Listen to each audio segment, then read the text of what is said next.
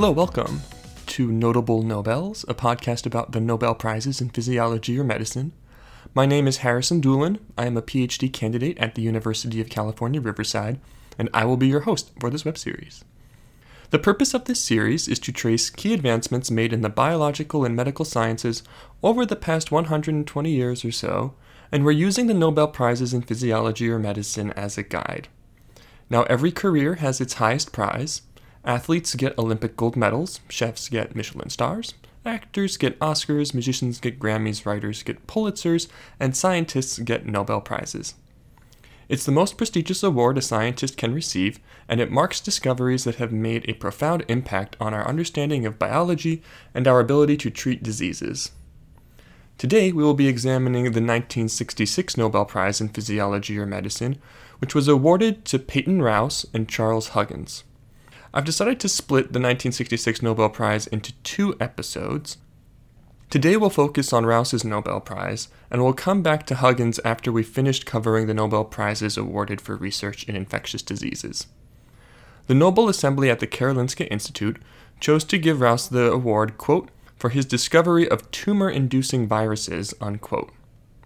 We'll go over Rous's discovery of a chicken virus that caused cancer, how that sparked a search for cancer causing viruses in humans, and we'll focus specifically on Epstein Barr virus and its role in human diseases. But first, a little bit about Rous's background.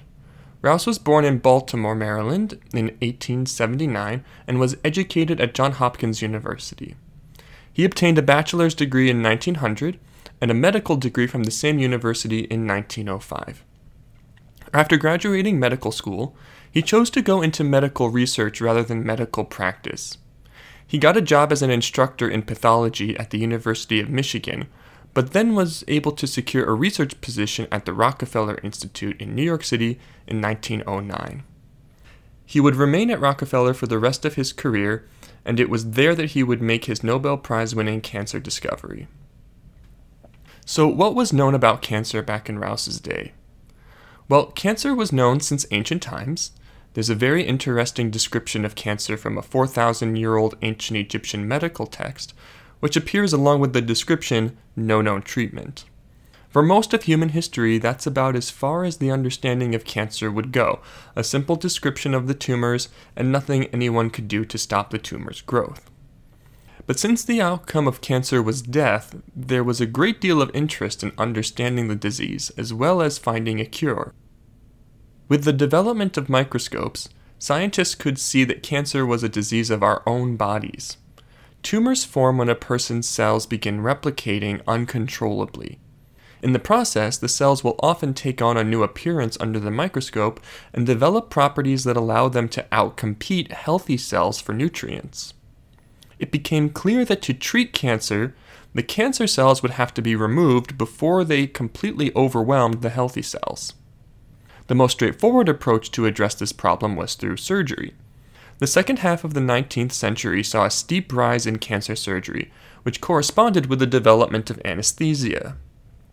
Doctors could now cut out tumors while patients were under anesthesia, and many surgeries were helping in the fight against cancer. But cancer patients would often relapse after surgery, and cancer deaths continued to rise in the late 19th century and 20th century. There was growing agreement among scientists that if new advancements in cancer treatments were to be developed, an understanding about what caused cancer would first have to be reached. Unfortunately, nobody could agree about what caused cancer there was this assumption that cancer had a single cause, and so as soon as that single cause could be identified, the cure for cancer could be developed. But people were having trouble identifying what that single cause might be, though they had dismissed a lot of the old superstitious ideas. As one news reporter in the 20th century jokingly put it, quote, While we don't know the causes of most cancers, we do know what doesn't cause it. Cancer is not caused by tomatoes, tight corsets, a punch on the nose, eating meat, making love, or lying on the ground in Wales. Unquote. But then, around the end of the 19th century, scientists began making great strides in one particular area of biology infectious diseases. it was becoming more and more apparent that microorganisms were responsible for a wide range of human diseases, from the malaria parasite to the bacterium that causes tuberculosis, and eventually to viruses like yellow fever virus. As microorganisms became implicated in more and more human diseases, scientists began to wonder if microbes might also be the cause of cancer. And it's at this point that Rous announced his discovery of a cancer causing virus. Rous's discovery of the Rous sarcoma virus begins with another one of those serendipitous events all too common in the biological sciences. One day in 1910, while Rous was working at Rockefeller, a farmer from Long Island arrived at his lab with a sick chicken. The chicken had a lump on its breast that Rous identified as a sarcoma, a cancer of connective tissues. To determine if the tumor really was cancerous, Rous performed the basic test of transferring some tumor cells from the sick chicken to healthy chickens. If the tumor really was cancerous, the implanted cells would grow to form new tumors, and sure enough, they did. Rous then did something that he really didn't expect to work. Viruses had recently been discovered, first in plants and then in animals, and then as agents of human disease. Viruses could be separated from cells in infected tissue by passing the cells through a filter with holes big enough for the virus to pass through, but small enough to prevent cells from passing through.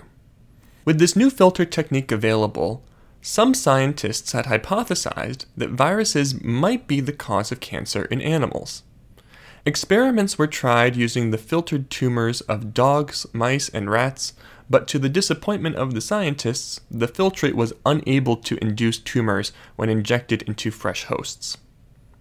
Rous decided to try the same experiment with his chickens, expecting to get the same result that had been observed with the mammalian tumors. To his surprise, injecting the tumor filtrate into healthy chickens produced fresh tumors. This meant there was something small, smaller than the cancer cells, that was present in the tumors, and this thing, whatever it was, could turn healthy cells into cancerous cells. Rous found he could continuously passage this cancer causing agent from one chicken to another, meaning the cancer causing substance was replicating inside the chicken. Rous published his findings in 1911 in the Journal of Experimental Medicine, writing that the cancer causing substance was likely a quote, ultramicroscopic organism, unquote, which was an early term for viruses. The virus was later named Rous sarcoma virus in his honor, and the discovery ignited a huge burst of interest in virology and cancer. For decades, people searched for the virus that was the cause of human cancers. However, after years and years of work, no cancer causing human virus was observed. It wasn't until 1964, over 50 years after the discovery of the Rous sarcoma virus, that a virus called the Epstein Barr virus was discovered and linked to childhood lymphomas. The discovery of the Epstein Barr virus and its cancer causing effects ignited new interest in the virus theory of cancer, and as interest grew, so did interest in the Rous sarcoma virus, the first virus shown to cause cancer. This interest in cancer causing viruses eventually gained the attention of the Nobel Assembly at the Karolinska Institute, and in 1966, Rous was awarded the Nobel Prize in Physiology or Medicine. So, where are we at nowadays with the Rous sarcoma virus? Well, very often in science, once a scientist finds an answer to a question, it just creates more questions. In Rous's case, his question was, why does this chicken have a tumor? And the answer to that question was, the chicken has a cancer causing virus. That answer created a ton of other questions, including the question how exactly does the Rous sarcoma virus cause cancer? Well, the search for the answer to that question would result in two more Nobel Prizes, so stay tuned. We're going to be spending a couple more episodes on the Rous sarcoma virus, and spoilers, we'll see that the Rous sarcoma virus has some features that have profoundly shaped our understanding of medicine and the biological sciences. But we're getting ahead of ourselves. So let's set Rous sarcoma virus aside for the time being. What about viruses that cause cancer in humans? Where are we at with those nowadays? Well, viruses turned out to not be the single underlying cause of human cancers. It turns out there are plenty of other carcinogens out there that can induce the formation of cancer cells, and viruses are just one piece of the puzzle. Nevertheless, viruses remain a significant contributing factor to human cancers, and it's estimated that 15% of new cancer cases each year are caused by viruses. There has been a lot of progress in understanding the cancer causing viruses, or to give them their proper name, the oncoviruses. You may have heard the term oncology before or seen an oncology ward at a hospital. Oncology is the study of cancer. It comes from the Greek word onkos, which means bulk or mass, which is a reference to the masses of tumor cells found in the cancer patient. So, an oncovirus is a virus that causes tumors, that causes cancer. Since the identification of Epstein Barr virus, several other human oncoviruses have been discovered. These include hepatitis A, hepatitis B, and human papillomaviruses. Now, Hep A, Hep B, and HPV are all associated with their own Nobel Prizes, so we won't be focusing on those viruses today either. Again, stay tuned for later episodes. Instead, we'll wrap things up today with a closer look at Epstein Barr virus, the first human oncovirus to be discovered. The story of the Epstein Barr virus starts in the 1950s with a man named Denis Burkitt. Burkitt was an Irish surgeon who joined the Royal Army Medical Corps during World War II. His military service resulted in his being stationed in Africa for the duration of the war. Burkitt was also a devout evangelical Christian, and with the conclusion of World War II, he felt God's call to stay in Africa to continue meeting the medical needs of the people there.